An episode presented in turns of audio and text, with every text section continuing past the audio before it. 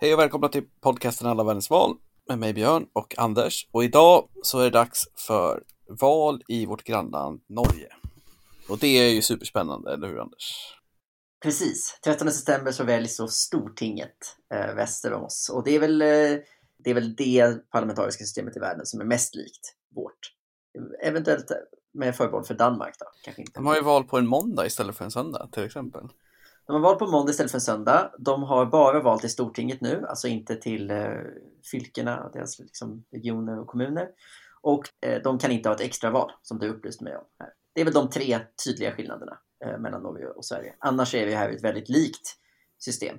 Eh, ska vi gå in på det eh, direkt eller hur själva Stortinget ser ut? Så Ja, kan vi gå in på lite mer. det, du kan dra lite om hur Stortinget funkar. Nej, men eh, Stortinget eh, har 169 ledamöter, så betydligt mindre än... Direkt infogat, det är ju mycket rimligare än 349 som Sverige har. Ja, det älskar du. Du skulle helst ha liksom 16, hade du tyckt var perfekt. Nej, men eh, mellan 100 och 200. är- Ja, är nej, men jag håller med, det, kän, det känns, det känns eh, härligt. Det är också på ett sätt eh, liksom lättare att göra matten i huvudet hur många mandat det blir på det sätt man har. Ja. Men 169 ledamöter då, eh, de väljs också var fjärde år, de väljs proportionerligt i eh, 19 valkretsar. Man har också en 4 spärr det har jag gått, lite gått runt och tänkt att de inte hade, men det har man. De kommer minska den till 3 Mm. efter fram till nästa, till nästa val. Just det. Och vilket ju absolut inte är obetydligt. De har ju många partier omkring liksom, 3, 4, 5. Att, eh, Det blir också lite knepigare när du får ledamöter och får det proportionerligt om du har för låg spärr. ja, just det. Precis. Man har ju en spärr i praktiken. Men de har inte, du kan ju ha jättefå mandat i det här parlamentet. Du kan typ ha Mm. ett, vilket ju nästan är omöjligt i Sverige nästan att få.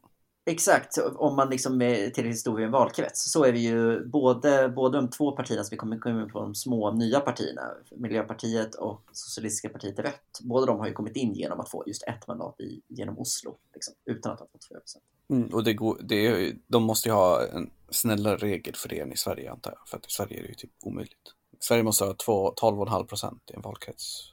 Och då vinna ett mandat dessutom. Ja, just det. Så i praktiken högre oftast. Ja, men eh, så att, så att det är liksom själva, själva scenen. Så att kan man det svenska valsystemet så har man hyfsat koll på hur det här kommer se ut. Då. Och precis som Sverige så är det ju då att eh, det finns en kung som formellt eh, är lite delaktig i systemet men att regeringsbildningen sker på termer av parlamentariska situationen. Så blir det att oppositionen blir större än sittande regering nu så kommer hon avgå och till förmån för ny regering. Men har kungen, har kungen liksom någon slags sån ceremoniell roll som det var med vår förra konstitution? Att man liksom får formellt Mycket utse? länge var det ju så. Mm.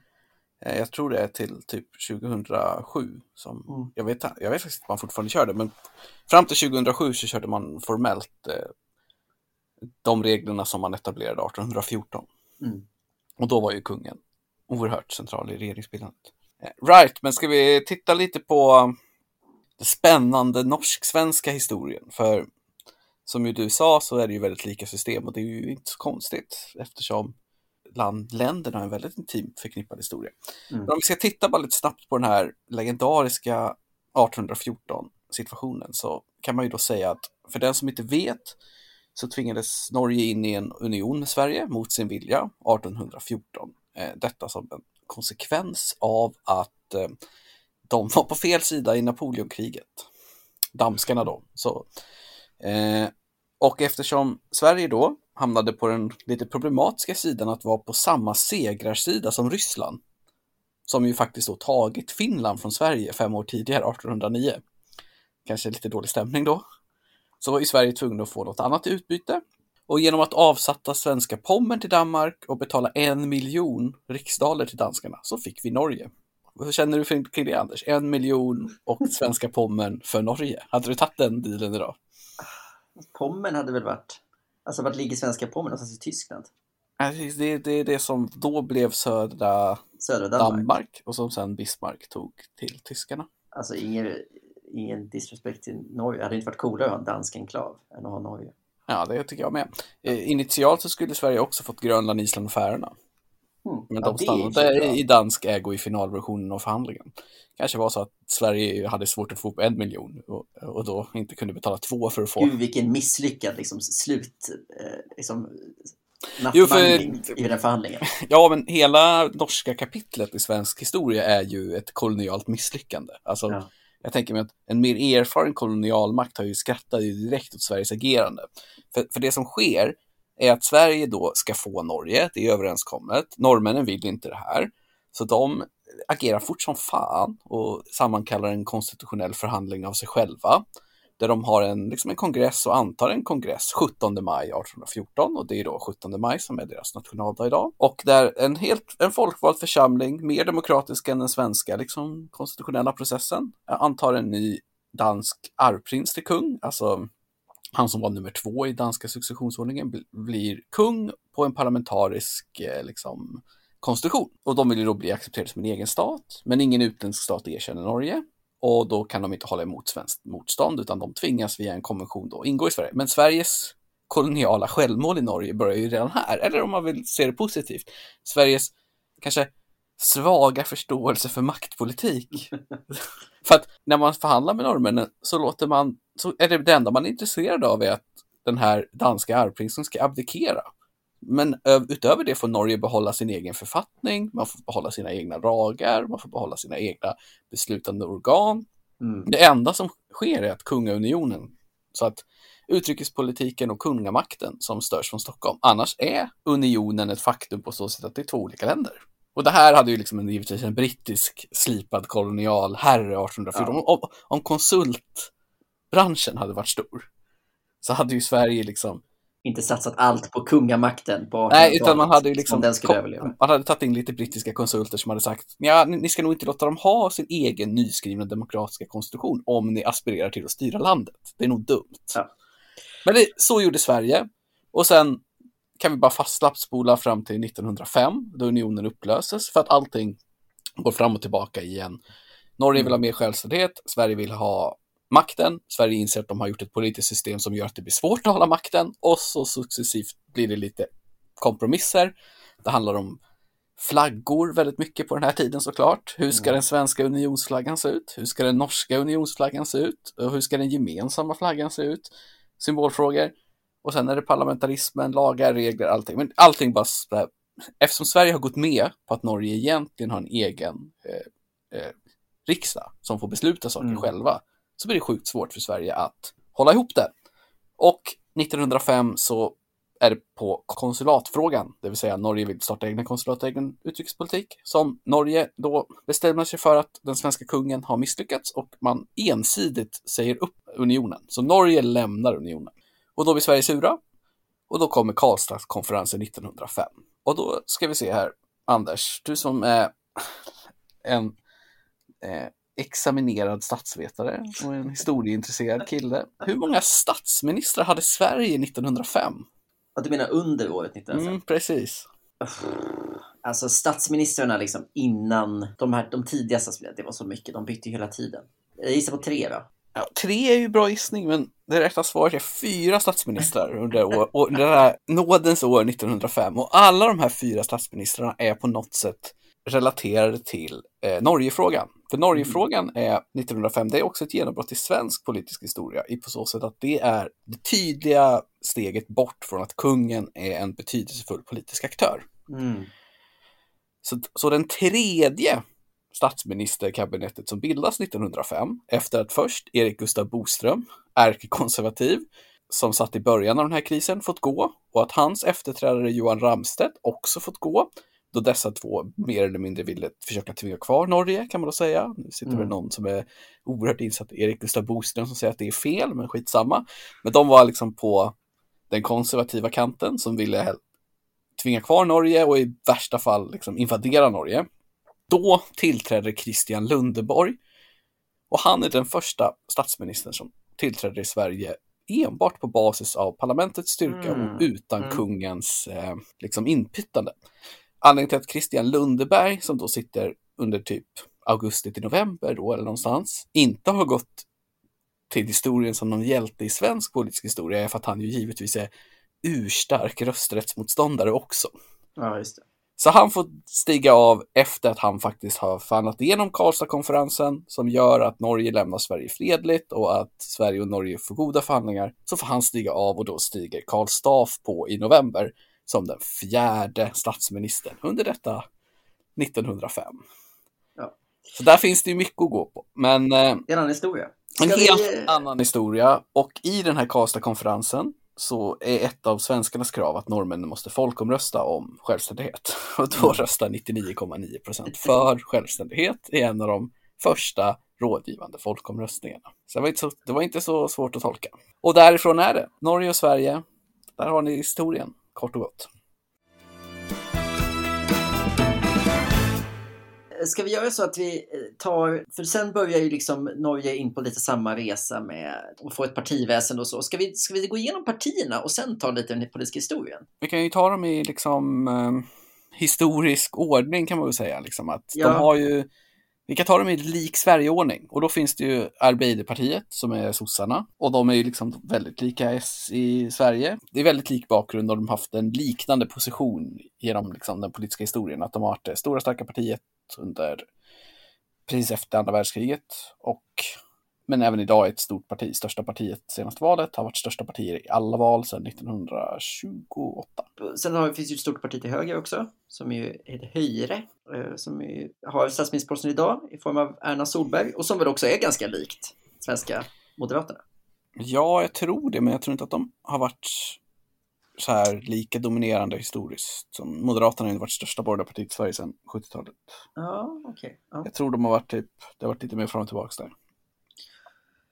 Just det. Sen har de sitt, sitt bondeparti som heter Centerpartiet, precis som i Sverige.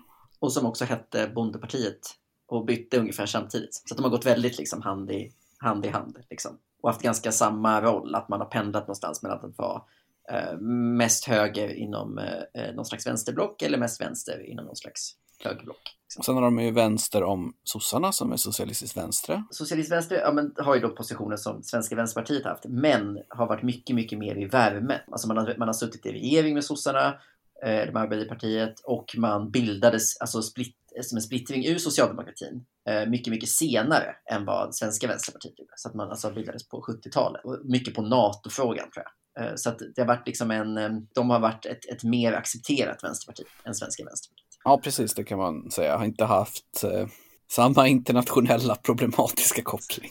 Nej.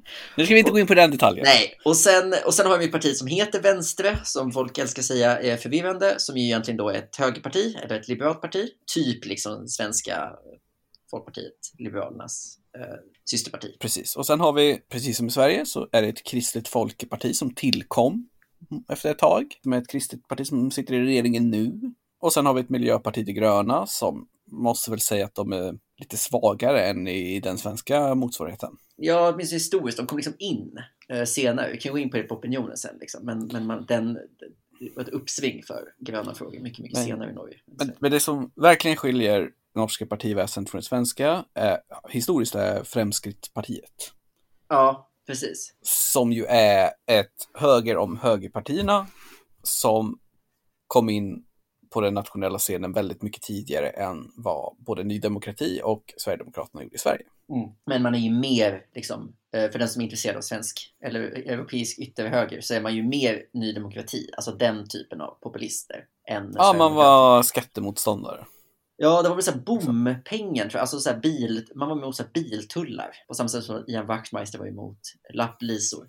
Så var, var man liksom, när man startade Fremskrittspartiet, mot den typen av liksom, ja men såhär alkoholskatt, biltullar, det är den saken man var emot. Och sen liksom eh, invandringskritiken kom, främlingsfientligheten får man väl ändå säga, kom liksom mer som ett, en del av det paketet. Liksom. Till skillnad från eh, liksom, den mer senare europeiska högern som ju finns nu som är lite mer identitär från början och handlar mer om eh, Ja, nej. De plockade upp invandringsmotståndet tror jag på 80 och 90-talet men har haft flera sådana här sekvenser i deras politiska normalisering när de har behövt liksom sparka eller måla ut eller hänga ut eller göra sig av med de mest rasistiska inslagen i partiet för att bli accepterade in i regeringskretsar för högern. För att precis som det fortfarande finns en stort motstånd i Sverige mot Mm. att från Moderaterna och sådana att regera med SD så fanns det ett sånt mot Fremskrittspartiet jättelänge som Mm. de då hade en ganska lång process för att liksom eh, ta sig ut. Och, eh, och det som är, det jag tycker är intressant med all, de partierna vi har nämnt nu, det är ju att alla, alla har liksom ett europeiskt, eller ett, europeiskt, ett, ett svenskt eh, syskon liksom, som är ungefär lika stora. Alltså det är inte bara så att man ideologiskt hyfsar, hyfsat eh, liksom stämmer överens, utan man är ungefär i samma så Femskrittspartiet omkring 15, Höjre omkring 25, eh, AP är strax under 30. Alltså det är liksom ungefär samma eh, liksom, storleksordning. Och det som egentligen bryter upp den här logiken är ju det som kommer hända nu, eller som har hänt inför det här valet. Som är ju att det har tillkommit ett parti eh, sen sist som ju är på utsidan om eh, vänstern. Så att på, eh, liksom, eh, Socialistisk vänster då är inte deras mest vänstra parti, utan det är det nya partiet Rött som är liksom en sammanslagning av alla småpartier utanför den yttersta vänstern i, i Norge. Alltså som om liksom kommunistiska partiet och Rättvisepartiet Socialisterna i Sverige skulle så gå ihop och eh, plötsligt ha 5 i opinionsmätningarna. Ja, det är, det är en vänsterutmaning helt enkelt kan man säga. Ja. Lite oväntad men ändå härlig. Ja, det är oväntat därför att så mycket är så likt den svenska politiska kontexten. Och sen har det här hänt som känns så vansinnigt avlägset i en svensk kontext. Det man kan säga är ju att de senaste, om vi tittar de senaste tio, eller senaste två mandatperioderna så är det ju att Fremskrittspartiet, de hade ju sitt bästa val 2009. Alltså mm. det som, de hade, då fick de 22 procent, 23 procent. Mm. Och de hade 21 procent 2005 och sen hade de runt 15 procent 97 och 2001. 1989 är egentligen deras genombrottsval med 13 procent. Mm. Men eh, nu har de haft 16 och 15 procent och opinionsundersökningarna placerar inte dem på väg upp utan snarare på väg ner igen. De har bytt partiledare och så och den som har vunnit politiskt på det är ju Höjre och Erna Solberg som har stärkt sin position. Och nu kanske vi ska ta det när vi verkligen går in på vad som händer nu, men min spaning är ju att Erna Solberg verkar ju vara lite av ett politiskt geni, eller? Ja, men hon har väl varit, hon har väl, det känns som att hon lite är deras Reinfeldt på så sätt att hon, var, hon liksom lyckats ena högen på ett sätt som de kanske haft svårt Ja, men under... liksom först regerar hon bara med Fremskrittspartiet. Nu har hon tagit in andra och då har de lämnat och hon verkar liksom växa sitt parti och ha en stark koalition och kunna byta ut partier i den koalitionen. På ja, men verkligen en maktpolitiker. Hon verkar liksom ha koll. Och hon är den sittande konservativa premiärminister som har suttit längst. Bara en mm. sån sak. Ja, nej, hon är... Eh, när jag läste på det så blev, fick jag lite, kände jag lite att Erna är verkligen... Hon är nog fan en, liksom en Nordens kanske skickligaste parlamentariska politiker just nu. Oj då, ja, ja det är härligt. Um, är det något mer, vill du säga något mer om liksom 1900-talet och kontexten, vart vi, vart vi, är, uh, vart vi är nu? Liksom?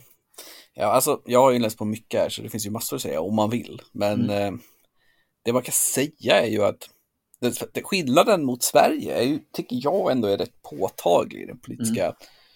eh, historien, även fast den också är, är väldigt lik samtidigt. Liksom att sossarna styr efter valet, tar cred för välfärdssamhället. Sossarna tappar, gör då en högersväng på 80-talet. Istället som Kjell-Olof Feldts epoken i svensk politik är ju Gro Harlem Brundtland epoken i norsk politik. Mm.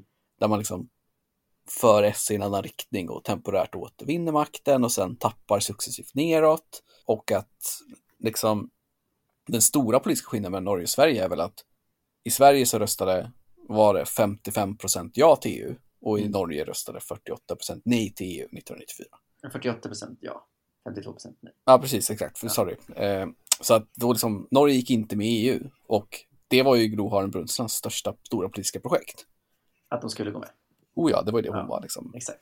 Hennes grej. Ja, hon och, var en internationell storspelare. Det blev väl liksom... Eh... Ja, hon var ordförande för WHO och grejer. Hon är ju en av få nordiska politiker som gjort ett rejält internationellt avtryck. Hon är ju känd i dina kretsar inom den gröna rörelsen för Rio de Janeiro-rapporten där va, om hållbar utveckling som anses vara någon typ av början på det som borde ske nu, antar jag. Mm. Men man gick inte med i EU, där skiljer sig jättemycket och, och man har försökt göra det två gånger, eh, tre gånger enligt någon sida, men fransmännen la ett veto en gång, men jag har inte lyckats förstå riktigt den grejen. Så vi säger att man har försökt två gånger. Vadå ett veto mot att de skulle gå med? Ja, de höll på med sådana grejer då, på 60-talet. Det var ja. stökigt. Men det, jag tycker att det är likt Sverige, men ändå olikt. Och en annan grej som också är olika är ju att ja, det tog ju för några veckor sedan innan Vänsterpartiet på riktigt vågade säga nej till sossarna. Socialistisk Mm. Venstre sänkte ju en S-regering redan 1963. Mm, Så att det är liksom, den dynamiken är ju helt annorlunda. Ja, just det. Socialistisk vänster skiljer sig. Det är otroligt vilken skillnad det är. Både mer accepterade och mer konfliktinriktade mot, mot S. Liksom. Ja, verkligen. Alltså, så att, så relationen, eller SV mot Arbeiderpartiet känns väldigt annorlunda den som varit Ja. Miljöpartiet, eller jag menar Vänsterpartiet, sossarna.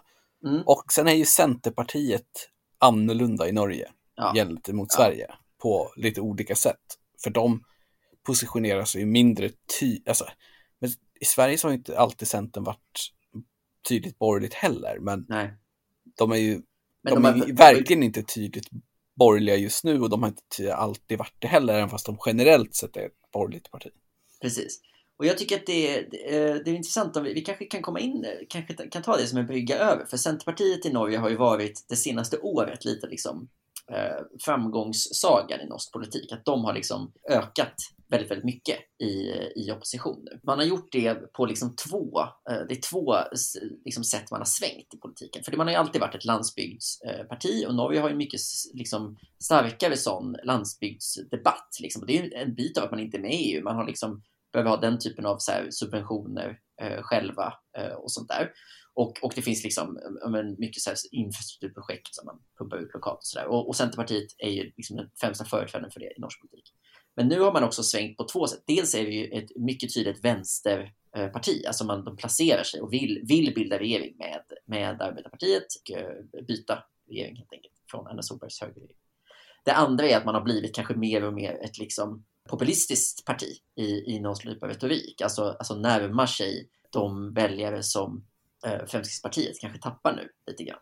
i Det är ju framförallt intressant i relation till då det svenska eh, eh, Centerpartiet som liksom gjorde exakt tvärtom inför ungefär samma vägval. Att man valde mer att gå eh, liksom högerut och eh, mindre liksom, i, populistiskt i invandringsfrågorna. Liksom. Så det är ju lite, det är ju lite intressant tycker jag. Ja, Och verkligen. Det svenska C och Centerpartiet verkar inte ha så... De verkar ha gjort olika politiska vägval. De rör sig mot liksom en helt annan typ av, och och framförallt liksom kanske en helt annan typ av väljargrupp som man istället håller på med. Men ska vi dra lite snabbt bara exakt hur det gick i senaste valet så att man får den här överblicken? Ja, det För att, så här, vi drar bara SOS, Arbetarpartiet 27,4 eh, senaste valet. Deras partiledare då som nu är Jonas Gahr Støre. Eh, känns som en stökig kille, men det han, han känns inte som ett, som, ett- som, som ett nettoplus för dem. Höjre fick 25 procent, leds av Erna Solberg som ju jag redan outat som ett politiskt geni. Mm. Fremskrittspartiet har bytt ledare eh, och de har ju en spännande partiledarkultur. Eh, kan du namedroppa vem, de två andra som satt på positionen mellan år 1981 och 2000? Nej, men nu 20. vill jag se, vad fan, vad hette, det var ju en kvinna förut också. Nu är vi Sylvie Listhaug. Men jag, det är som att jag vill säga Siv Jensen. Var är hon innan? Siv Jensen, ja, har, körde 2006 till 2021. Mm. Och innan var det Karl Hagen som körde från 1978 till Mm. 2006. En stabila, stabila 28 år på partiledarposten. Och nu är det Sylvie Listhaug som har tillsatt nu i maj och hon är en nykomling och ja, det är ju lite för att det inte går så bra. Eh, skitsamma, det var en sidopunkt. Men Fremskrittspartiet 15 procent leds av Sylvie Listhaug det här valet. Sen har vi Centerpartiet som fick 10 procent sist, vilket var en ökning för dem, så de gick upp. Och de har Tryggve Vedum som i vissa kretsar anklagas för att vara lite populistisk har jag läst. Har du också plockat upp Ja, det? ja men det är ju det som jag nämnde med det, Ja. deras lilla sväng. Ja. Och sen har vi ju Socialistisk Vänstre som gick fram förra valet till 6 procent som har Lysbacken, den fina Mm. Partiledare. Vänstre som gick ner som har Guri Mellby. Och sen har vi Kristligt Folkligt Parti som har Kjell Inglof Ropstad 4 procent och Miljöpartiet De gröna som hade 3 procent. Och sen har vi Röd som fick typ, vad fick de sist? Jag inte Ja, men det. typ 2 procent eller Typ någonting. 2%. Alltså, men, men kom in då via på ett mandat. Jag tror att det är Oslo de kom in. Så de har en plats då. eh, En stol i. Ja, de, de har ett mandat från Oslo. Make a sense för de fick 6 procent i Oslo sist. Och om man då ska säga liksom hur regeringen ser ut då, så var, var det ju precis som man kan tänka sig, som du lite nämnde, en debatt kring liksom det här med ska man ha Fremskrittspartiet som stödparti och eh, de två liksom ändå mer trygga högerpartierna, Kristlig Folkeparti, som ju ändå är mer typ mitten än Svenska Kristdemokraterna, men, men ändå i högerblocket. och Vänster bildade då regering med, med eh, högern och hade, har då Fremskrittspartiet som stödparti. Men det var en jättestor fråga i Kristelig Folkeparti så att deras part, dåvarande partiledare liksom, eh, avgick i protest mot att partiet på sitt, typ sin stämma tror jag, tog beslutet att gå in i den här regeringen. När var det här? Det här var i, i, förra, i samband med förra regeringsbildningen. Ja, men vilket val då? Eh, nu, alltså 17 tror jag. För, att Fremskrittspartiet har ju suttit i regering sedan 13 och lämnat nu. Ja, precis, men då, tror jag inte, och då Chris... satt inte KRF. Nej, de kom in 2018. Ja, just det, de kom in efter. Just det, ja, det är efter valet. efter valet. Ja, precis. Det, ja. det är en nybildning. De vänstre och kristligt gick in. Exakt, och, men då var det just att så här, ska vi verkligen samarbeta med högern? Men det som är, den partiledaren, han liksom eh, gick in, eh, eller avgick, men blev ändå sen minister i den regeringen. Så det var lite märkligt. Det är lite konstigt kan man ju då lugnt säga. Men eh, precis, men så, så nu har man då en trepartiregering med två ganska små stödpartier eh, liksom, och ett ganska stort högerparti. Och sen ett, ett väldigt stort stödparti i form av Fremskrittspartiet. Och vet du varför Fremskrittspartiet lämnade regeringen i januari 2020, Anders? Nej, men jag kommer inte ihåg. Jo, de lämnade ju då såklart för att Erna Solbergs regering beslutade sig för att hämta hem norska medborgare som frivilligt hade åkt till Syrien. Mm -hmm, Okej. Okay. Och då, det, det, det var det röda skynket för Fremskrittspartiet. Då lämnade de regeringen.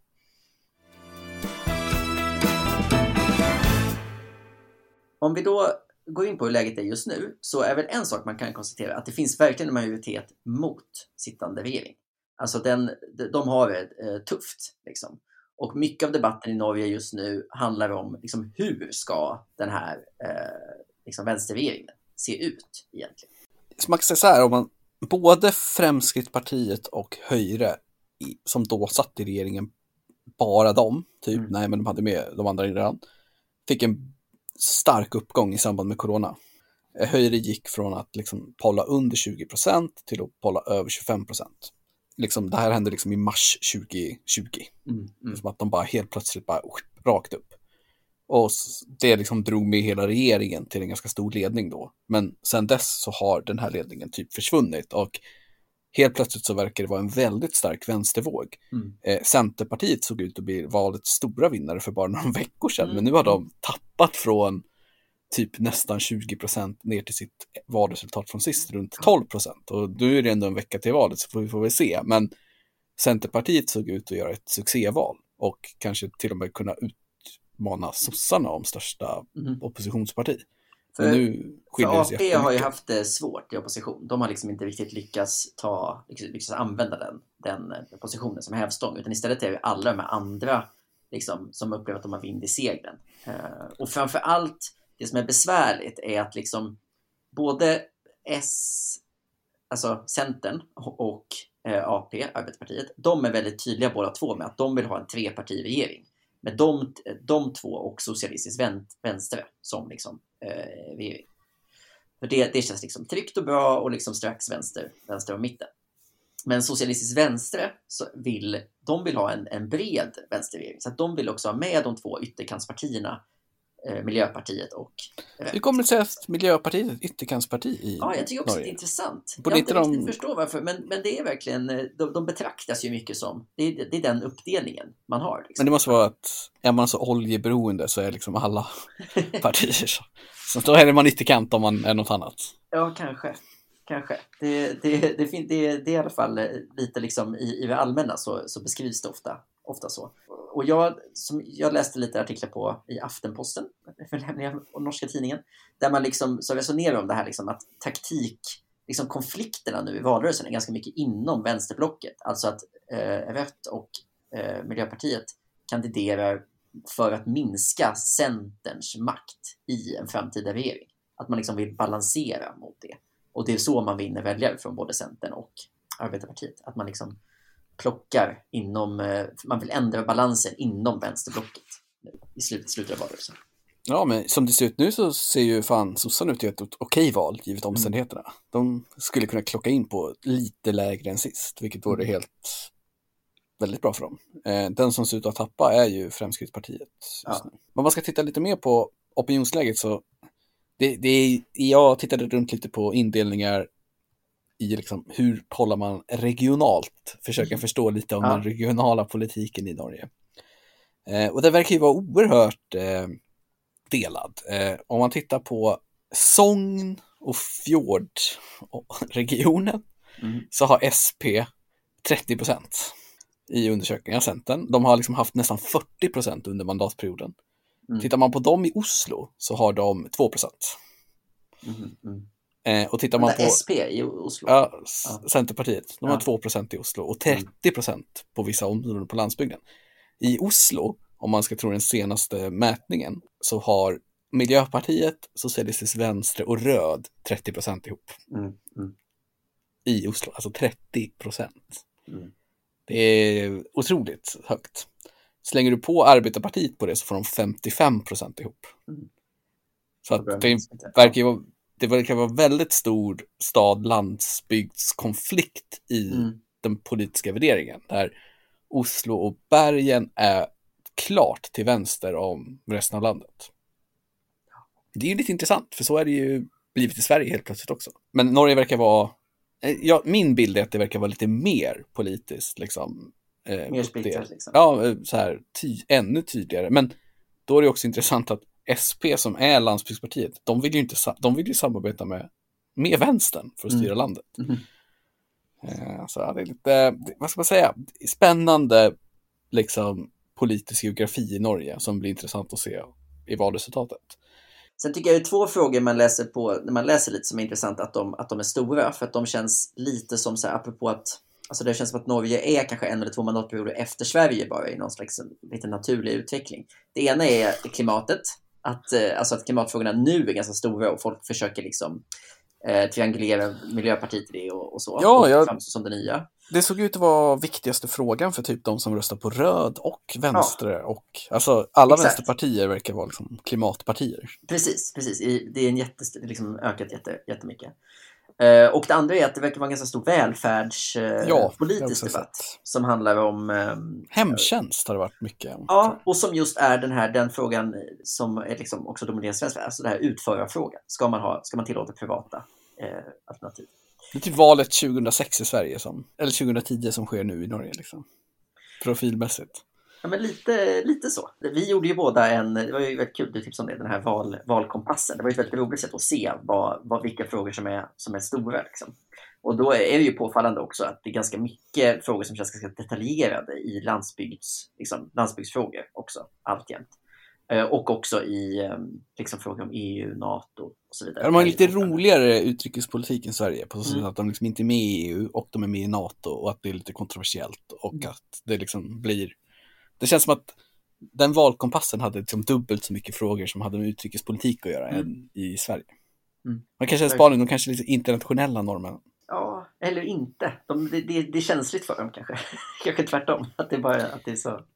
SP, Centerpartiet, då, var ju ute då och han, lite populistiskt, att de skulle omförhandla sina medlem, sina liksom avtal med EU och grejer där också. Ja, de är ju, liksom Centerpartiet är ju väl den, liksom de främsta EU-kritikerna. Det är väl de och... när liksom det typ var lite vind för Brexit där och så. Men nu vet jag fan om de ska förhandla om dem om jag hade varit dem. Men det är väl en annan femma.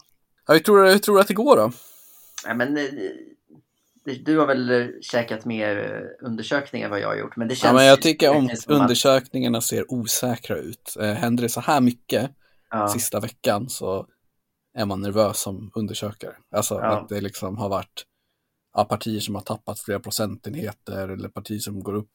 Eh, jag skulle ju tro att de här små vänsterpartierna är överskattade i undersökningar. mm, mm. Eh, ganska, så att de egentligen inte är, alltså röd är kanske inte ett 7 parti, utan Nej. de kanske är, eller ett, ja, 8 de kanske är ett 5% parti. Liksom. Jag skulle tippa på att de här små partierna är lite överskattade i mätningarna och att högre är lite underskattat. Så det. det. blir nog jämnare än blir jämnare än man tror.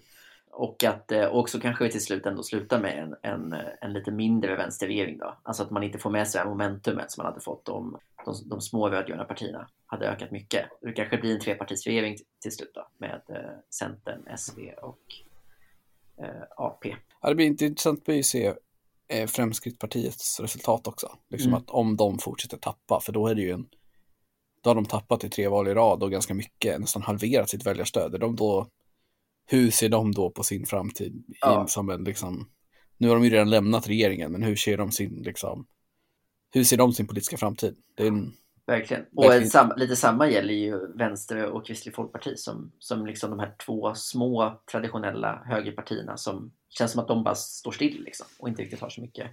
Något av dem skulle kunna åka ur till exempel och kanske inte, de har inte heller samma regionala trygghet som, som de små vänsterpartierna har som, som liksom kan komma in via Oslo. Utan de kanske behöver, kanske någon av dem som åker ut till exempel, KF har, har balanserat ner på spärren. Så. ja, de ligger under spärren enligt Polo Polsen här, men jag tror att det är lite i Norge som i Sverige, att det är, man åker Ja. fan inte ut alltså. Ja, men det är liksom, de löser det där. Det blir 4,1 procent. Liksom. Om den senaste undersökningen från Kantar blir valresultatet så skulle den här storkoalitionen med alla oppositionspartier bli, få 49 procent. Mhm, bara? Ja, bara. Så då skulle de hamna, men det skulle nog ge majoritet i seats, skulle Ja, jag gissa. ja. Men, och, och regeringen slash blue skulle få 43 och other skulle få 5 procent. Liksom, som inte ingår i någon av blocken, som är de gröna. Så att det ser ut att bli regeringsskifte, men min spaning är ju att Erna Solberg är vass, så hon kanske löser det här. Hon kanske, hon kanske i en liksom manöver lockar över Centern i en drastisk slut. Det här skulle inte utesluta något alltså från- den. För de är ju inte, det tycker jag är mest talande, när man lyssnar, att de är inte som supervälkomna i vänstern av de andra, av de små vänsterpartierna. Ja, Det känns som en omaka klubb det där alltså. Mm. Alltså oppositionen i Norge känns verkligen, den får den svenska oppositionen att framstå som samlad. Ja. ja, men vilket härligt avsnitt Björn om detta, vårt västra grannland, så likt och ändå så exotiskt för oss. Ska vi, eh, eller har du något, eh, någon liten nugget du inte har fått säga? Nej, men jag känner mig nöjd faktiskt. Ja. Det ska bli spännande att se. Härligt. Vi eh, är tillbaka. Det är väldigt många val i, september nu. Det är därför vi ligger lite tidigt i förhållande till dem. Vi brukar försöka... Det kan ju hända mycket sista veckan här. Det här Exakt. spelar vi ju in den 4 september. Och eh, det gör ju också att vi kommer vara lite tidiga även med nästa val som eh, blir det ryska valet. Det finns ju mycket att säga om det också. Vi hörs då helt enkelt. Ha det bra.